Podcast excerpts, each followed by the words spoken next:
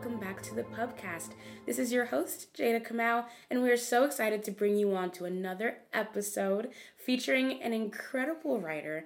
Um, I'm so excited to go over her piece with you all, and I think that you will be able to garner so much from this interview because this piece is a little bit more vague and it requires Madi to show us her heart a little bit.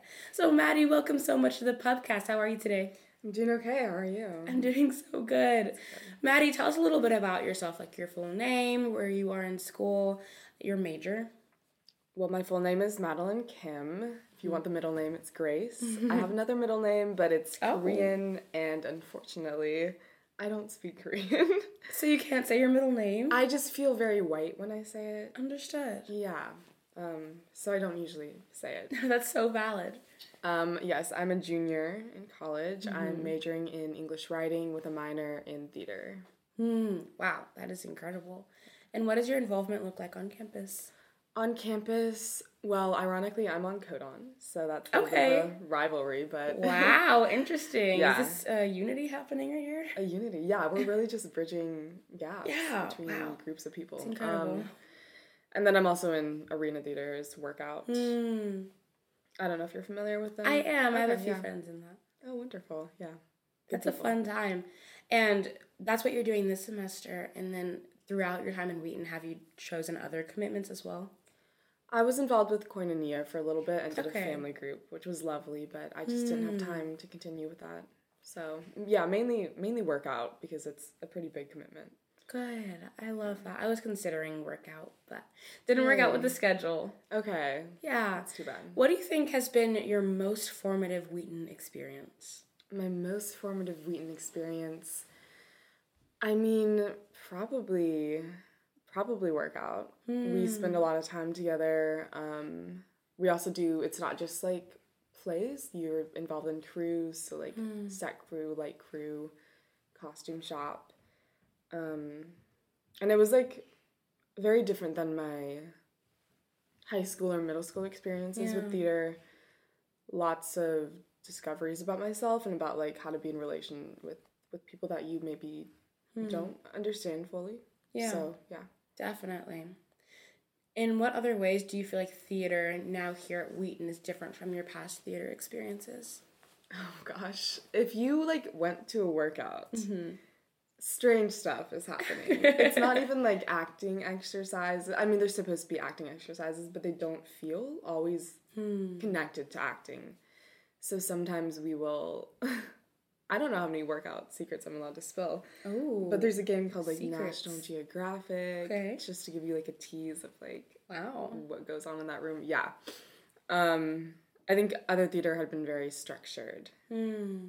and specific and something that I understood to be theater, whereas like are- like arenas theater, I was like, this is strange.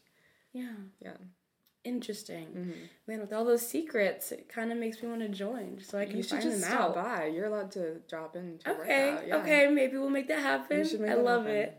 So, what are your future plans? My future plans, like Yeah. post like college. after graduation. Oh gosh, why would you ask me that? I'm sorry. I'm such a like in the present like moment person that Yeah. future talk always stresses me out. But right now, I I'm considering screenwriting. Is kind of what mm. I'm thinking about right now. Because originally I was an urban studies and psychology major, and I was was gonna go to law school. That's a big shift. Big shift. I don't know if I want to do that. You could still do that with an English degree, like Yeah. quite easily. But yeah, I've been thinking about screenwriting. I don't have any like steps towards what that would look like, but that's on my mind. That's very exciting. Mm-hmm. You definitely are a storyteller, and that's the perfect segue to bring us into talking yeah. about your piece. so, how often do you write, and what do you usually write about? I it fluctuates my writing. I haven't written something for a while. I'm going to have to because we have workshop in Right. one of my classes. Yeah. So yeah, sometimes it's dependent on oh I have an assignment and I have to write something. Um in general though like outside of academic work it yeah, again it fluctuates. I'll go like weeks without writing something and then sometimes I'm like writing something every other hour of a day or something. So Wow, when the inspiration hits. yeah. That's incredible. Whose poetry do you draw your inspiration from? Not to sound like a Wheaton student, but I do love Mary Oliver. I think she's phenomenal. Okay. especially in, in regard to her um, work about faith because she's not necessarily what we might view as like a christian but like it's very feels very holy what she writes um, then frank o'hara of course having a coke with you phenomenal stuff Okay. richard Siken, um, audre lorde we just read Adrienne Rich in my class, and it, that was sort of the first time I had spent time with her work, and I think she's also another incredible female poet. So Beautiful. Yeah. Beautiful. We love inspirations. we do. What does your writing process usually look like when you've gotten your inspiration? Sometimes you're writing every other hour, as you said. Mm-hmm. Um, like, what does it look like when you have the Google Doc up and you're ready to type? Not Google Doc. I oh, use Word. okay. Oh, excuse me. I've gotten me. in a lot of fights about like which which is better. Okay. Do you Okay. have an opinion? It's definitely Google Docs in every way, but we won't we won't tackle that How debate on the podcast. How about we end this? Okay. right now, just for that reason. No. I mean, yeah, people talk about writing processes. I don't really know what they mean. Hmm. I just sort of sit down and like write. Yeah. It's almost like I just have to write it and then I don't touch it, like edit it until like a couple days after. Hmm. So you can let it marinate a little bit. Yeah. Good stuff. I wish I was more like that. I kind of just get it all on the page and then leave it alone. And then sometimes I'll see my writings like a year later. I was like, year this isn't later. even cohesive. this is this is not writing. um, but that's beautiful. Thank you for sharing. Now, what was some of your inspiration behind this piece? And also, what did you title it?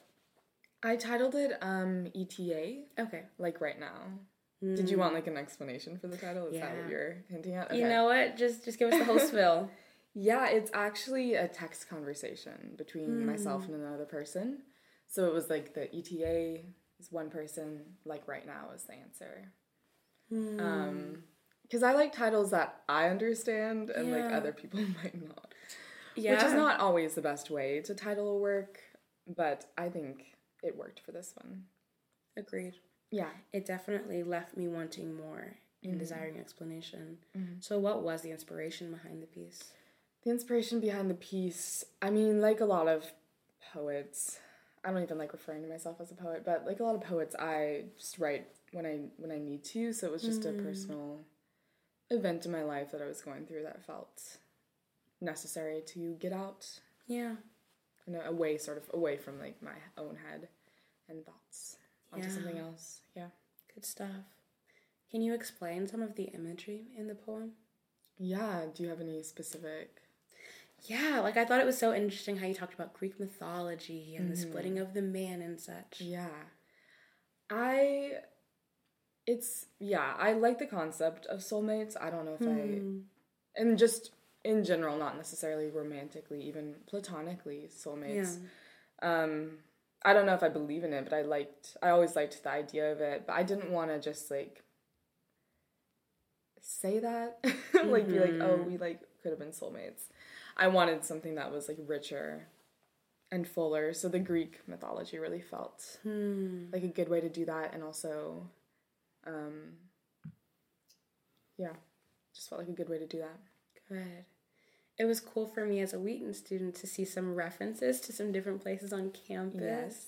And it was that part of the event um, that led to the inspiration for the poem that the reader just might never know about. yeah well because so much of it happened in wheaton illinois mm-hmm. the places that you know i spent time with this person were gonna be in wheaton illinois and it also Yeah. felt like a good way to like let readers in a little bit more Yeah. Yeah, it makes so they weren't as lost A part of a story. yes Yeah. That's so cool. How do you feel like your work relates to arrival? Yeah, I I think so much about arriving at a place has to do with like the process of getting there, mo- both like physically and and emotionally and mentally. And I think the whole piece is about the journey it sounds cheesy but like the process the journey of getting somewhere um and arriving there always feels like a sense of closure. And i think that that is what the poem is striving toward is like like a sense of closure and like being like we are here Yeah. and this is where we are Yeah. And That's, such that. a different take on Arrival than a lot of other authors or artists for the pub are looking at. oh Um, interesting so that's really beautiful. Yeah. Do you feel like writing this poem did give you that closure? I feel like so I do some acting, and we always say at like a, it's most most basic um, definition. Acting is lying, hmm. and I think in some ways poetry is also lying. Like you're like you're telling like a hundred lies to get to a single truth. Hmm. If that makes Wow. any sense. So I could say like what matters is you know what I'm trying to say is like I love you despite everything. And I could say I traveled cross country in a car this many times and maybe I did or maybe I didn't, but the point is that mm-hmm. I'm trying to say I love you through that. Um so when you're thinking about like closure, I think poetry is also a way to get closure even if in real life you never did. Hmm. Wow. Yeah. Thank you for sharing that. Yeah. What do you want readers to take away from this piece? I never really share my poetry. I'll share it with like people that feel Yeah. close to my heart. Um, so when you ask like about other people what they take from it, I just kind of want them to take whatever they can because I don't really have a clear Hmm. um, takeaway in regard to how other people would feel. This is kind of my first time like sharing to a to a larger audience and just people that I I really trust. That's an honor. Thank you so much for sharing your work with us. Yeah. It was beautiful to hear about your process um, and the way that this work came to life. I appreciate you sharing that with us, Madi. Do you have any closing words? I really don't. I really don't. Okay, fantastic. Madi, thank you so much for coming onto the podcast. It was an honor to hear about your work. Listeners, thank you for listening in to this episode of the Pubcast. Make sure to like and subscribe so that you are aware of future episodes coming out too soon. Talk to you later. Goodbye.